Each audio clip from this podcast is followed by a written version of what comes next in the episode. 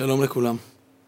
פרשת המרגלים, שאותה אנחנו הולכים לקרוא וללמוד השבוע, מזמנת לנו את אחד החטאים הקשים ביותר שהיו לעם ישראל אה, מתחילתו, חטא שמלווה אותנו במידה מסוימת עם המחירים שלו עד היום, אבל הוא מזמן גם את אחת התפילות המשמעותיות ביותר שכתובות בתורה, תפילה שמלווה אותנו במשך אה, כל השנה בכל מיני קטעים, ובולטת מאוד בימים נוראים.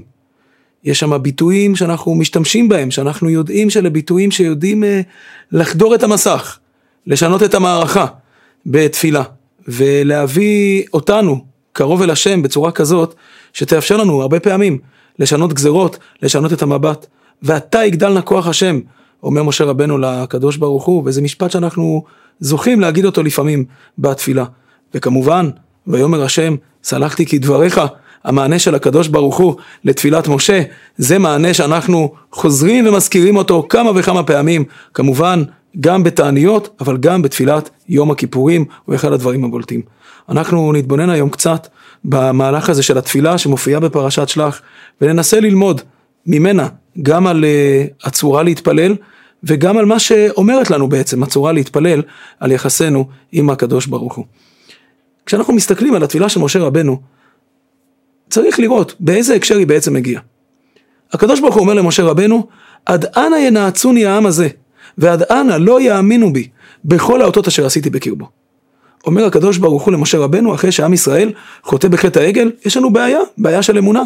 עם ישראל אה, ראה את הקדוש ברוך הוא, מוציא אותו ממצרים, ובכל זאת פעם אחר פעם לא מאמין בהשם, ובעצם הטענה של הקדוש ברוך הוא היא שעם ישראל לא מאמין בי. הייתה מטרה ליציאת מצרים, המטרה הייתה להאמין בהשם. גם למטרה להאמין בהשם יש כנראה מטרה שהקדוש ברוך הוא יהיה לו עם שמאמין בו, שנושא את שמו, שמביא אותו אל המציאות, והקדוש ברוך הוא אומר למשה רבנו, זה לא הולך. לא משנה מה עשיתי, עם ישראל כפוי טובה, ואולי בצורה יותר מדויקת, עם ישראל כפוי אמונה. לא מצליח להתרומם אל המקום הזה של האמונה. אם היו מאמינים בי, היו יודעים שאפשר לכבוש את הארץ. היו מאמינים בהבטחה על הארץ, והם לא האמינו. התשובה של משה, לכאורה לא מתעמתת בצורה ישירה עם הקדוש ברוך הוא. משה רבנו אומר לקדוש ברוך הוא טענה שהיא בעצם טענה על חילול השם. ואמרו הגויים אשר שמעו את שמך לאמור, מבלתי יכולת השם להביא את העם הזה אל הארץ אשר נשבע להם, וישחטם במדבר, מה יגידו עליך? הולך להיות חילול השם? מה אתה הולך להרוויח? אין טענה שכביכול מלמדת סנגוריה על עם ישראל, אלא יש טענה שאומרת לקדוש ברוך הוא, אתה צודק, אבל יהיה חילול השם. ולא כדאי לך המחיר הזה של חילול השם. שם שמיים מתחלל, זה דבר שאתה לא רוצה להשיג. ואז לכאורה גם אם הקדוש ברוך הוא צודק, צודק בטענה, צודק במהלך, יש טענה נגדית שמיירטת הרבה מאוד טענות, טענת חילול השם. אבל באמת בעומק, משה רבנו עונה לקדוש ברוך הוא בדיוק במה שמפריע לו. הקדוש ברוך אומר למשה רבנו, עם ישראל לא מאמין בי. עונה משה רבנו לקדוש ברוך הוא, אדרבה, אם עכשיו תחסל את עם ישראל, לא רק עם ישראל לא יאמין בך, אף אחד לא יאמין בך. כולם יגידו, הוא לא יכול לעשות כלום.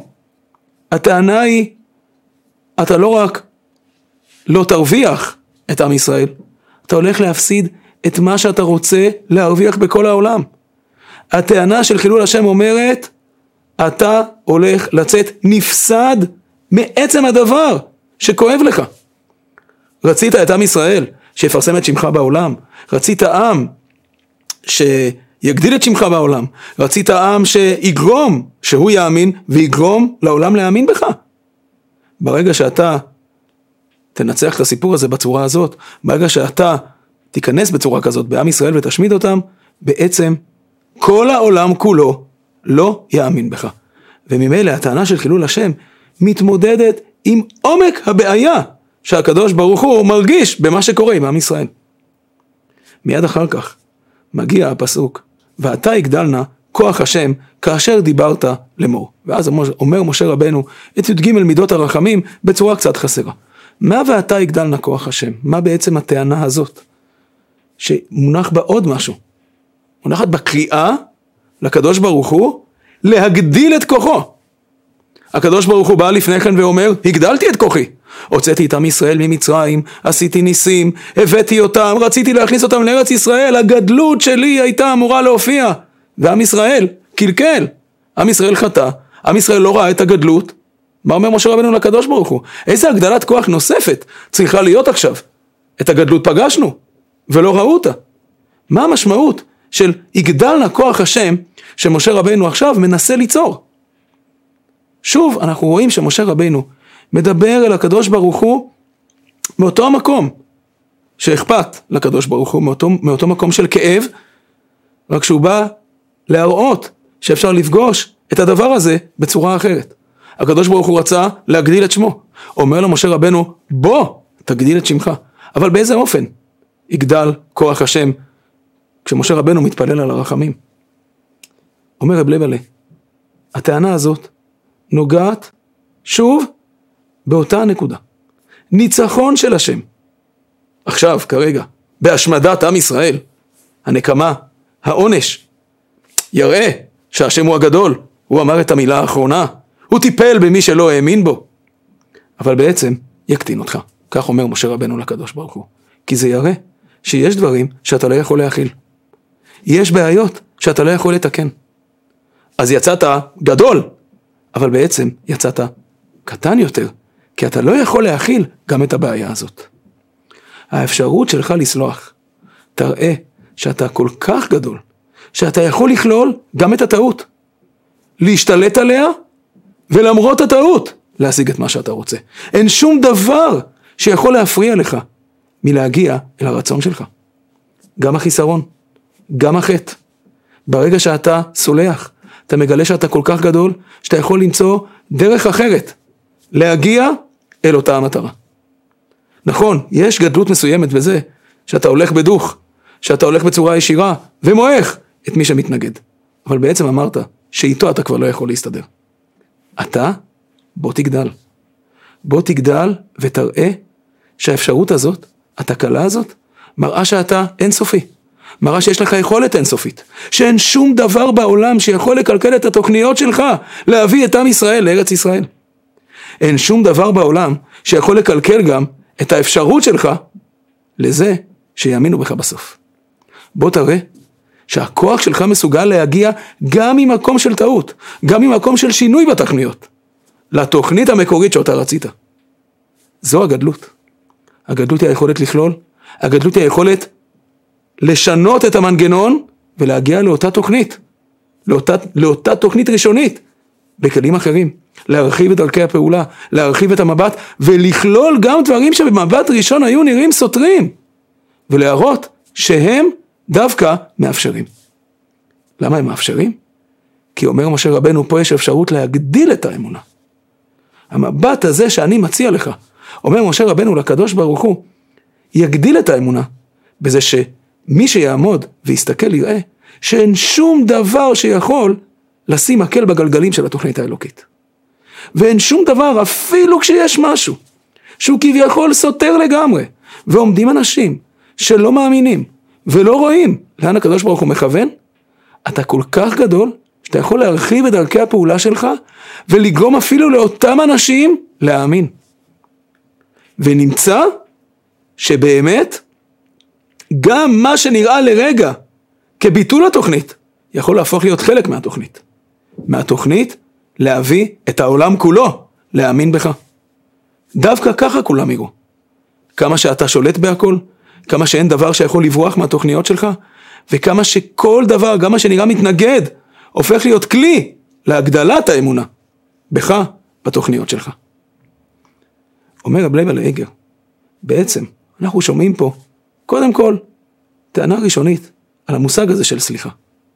כשאנחנו פונים אל הקדוש ברוך הוא לבקש סליחה, הרבה מאוד פעמים זה נראה שהסליחה, אי ויתור, היא הקטנה. אבל אנחנו יכולים לפנות אליו ממקום כזה של הגדלה.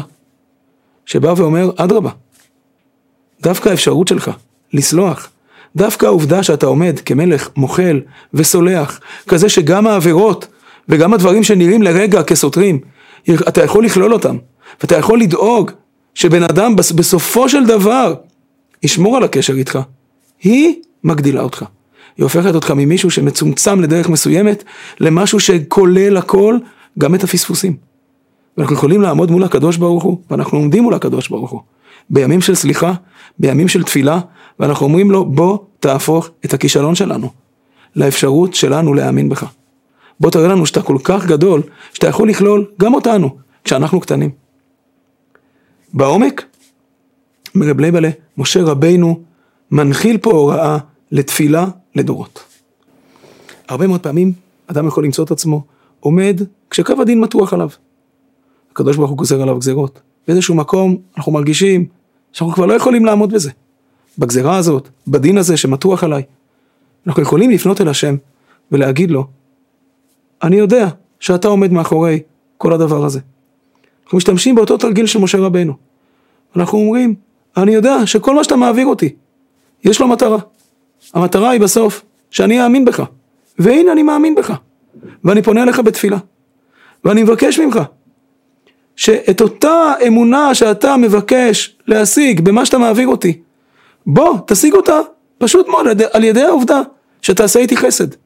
הדין הוא רק כלי, הוא לא העניין, ואתה באמת לא רוצה דין. אתה גם יותר גדול מהדין. אתה באמת יכול, דווקא מתוך האמונה שלי בך, אני יודע שאתה יכול להגיע לאותה מטרה בדרכים אחרות. הדין הוא כלי, גם החסד הוא כלי, אדרבה. אני מאמין בך, אם תעשה איתי חסד, אני אאמין בך עוד יותר. ואני אוכל על ידי החסד הזה לפרסם את שמך, להיות אחד כזה שמסתכלים עליו ורואים איך הקדוש ברוך הוא עשה איתו חסד. אדרבה ואתה יגדל לכוח השם. הנה, את המטרה אתה משיג בכל מקרה. אני כבר פונה אליך בתפילה. אני כבר יודע שזה אתה. ואני מבקש ממך, שתיתן לי את האפשרות להאמין בך על ידי החסד, ולא על ידי הדין. אז בוא, דווקא הגדלות שבך מאפשרת לך להחליף את הכלים שאתה משתמש בהם. אתה לא חייב להיות נעול על הדין. אתה יותר גדול מזה. ואתה יכול למצוא את הדרכים האחרות להגיע לאותה מטרה. אנחנו אומרים את זה, לפעמים בתפילה ממש. בקריאת שמע למיטה, מי שאומר את הנוסח של הווידוי הקצר שיש בסוף, אז אומר בסוף, ומה שקטעתי לפניך, מחוק ברחמך הרבים, אבל לא על ידי איסורים וחולאים רעים. את אותו משפט אנחנו גם אומרים בתפילתו של רבא, שאנחנו מוסיפים אותה שוב ביום כיפור, בסוף התפילה, באלוהי נצור, אנחנו מוסיפים קטע, אלוהי עד, ש, עד שלא נוצרתי, איני כדאי, ואתה שנוצרתי כאילו לא נוצרתי וכולי, ושוב בסוף מופיע המשפט הזה, ומה שקטעתי לפניך, מחוק ברחמך הרבים, אבל לא על ידי איסורים וחולאים רעים. משפט נורא מוזר, חטאתי לפניך, הרחמים ימחקו את מה שעשיתי. מחוק ברחמך הרבים, אבל לא על ידי איסורים וחולאים רעים. כן, אמרנו, כן. אדם יכול לעמוד מול הקדוש ברוך הוא ולהגיד לו, אני רוצה להתקרב אליך. הנה, אני כבר מתקרב אליך. ויש לך כל מיני דרכים איך לקרב אותי אליך. זה לא חייב להיות על ידי איסורים. את אותם הרווחים, את אותו הקשר, אתה יכול לקדש גם על ידי רחמים. ו- ואתה לא מפסיד מזה כלום, כי אני כבר פונה אליך, ואני כבר חוזר בתשובה, ואני כבר מבין שטעיתי. אז עזוב את הכלי הזה של הדין, הוא כבר מיותר. ובוא, תעבוד איתי בכלים אחרים, בכלים של רחמים. ואדרבה, כשתרחם עליי, הקשר בינינו יתחדש, ויהיה מלא, והקשר בינינו יהיה טוב, וחם. אז ת, תעבוד איתי בכלי הזה.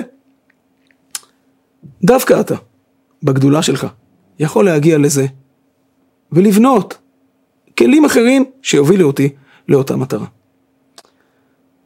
רב לייבלה שומע את הדבר הזה גם בתוך הביטויים הקטנים של הפסוק. ואתה יגדל נא כוח השם כאשר דיברת לאמור. משה רבנו אומר לקדוש ברוך הוא, אתה כבר סיפרת לנו על זה. מאיפה אני לוקח את זה? שיש כלי כזה? לא המצאתי את זה עכשיו. ואתה יגדל נא כוח השם כאשר דיברת לאמור, אתה אמרת את זה פעם. איפה דיברת לאמור? טוב, כמובן, המשך הפסוק מביא לנו את י"ג מידות הרחמים. רבי לבלי אומר, כאשר דיברת לאמור.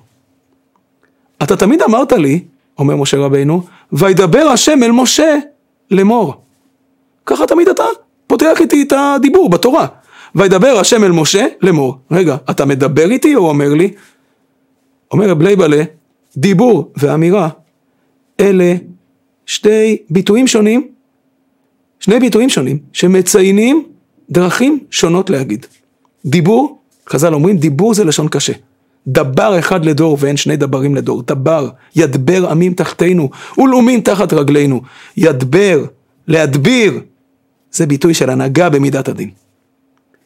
לאמור, אמירה, היא אמירה רכה. את ההבדל בין שני הדברים אפשר לראות בזה שדיבור הוא תמיד למישהו. לדבר עם מישהו זה לפנות למישהו, להדריך אותו, להדריך אותו בצורה מדויקת. לומר לא בהכרח פונה למישהו. אמירה היא אמירה חופשית לפעמים. היא פחות מדריכה, היא פחות מכוונת. לכן, דיבור מבטא הדרכה קשה, הדרכה מדויקת, ואמירה מבטאת מסר כללי שהוא רך יותר. הקדוש ברוך הוא מדבר תמיד עם משה לאמור. אומר משה רבנו, אני שומע מהתורה שלך, שזה מידת הנהגה. מצד אחד, אתה מדבר. אתה מדבר, אתה מגיש תביעות, אתה תובע. אבל אני מרגיש שבעומק אתה אומר, בעומק אתה מרחם. אתה מדבר איתי כדי לומר לי. אתה מדבר איתי כדי להפגיש אותי עם אמירה רכה. אני שומע את התוכן הפנימי של מה שאתה רוצה לעשות, כשאתה מדריך אותי בתורה. אני אמנם פוגש דיבור, שהוא דיבור מהודק, דיבור מדריך, אבל אני מבין שבתוכו יש רכות, שבתוכו יש משהו רך יותר. שם הבנתי, אומר משה רבנו, מכל התורה, מכל המפגש איתך, הבנתי שבעצם הדין הזה הוא לא העניין, שבעצם הבקשה הפנימית שלך היא לרחם, היא להדריך בחסד, היא לעשות טוב. ולכן אני מבקש, בוא תופיע את הטוב הזה.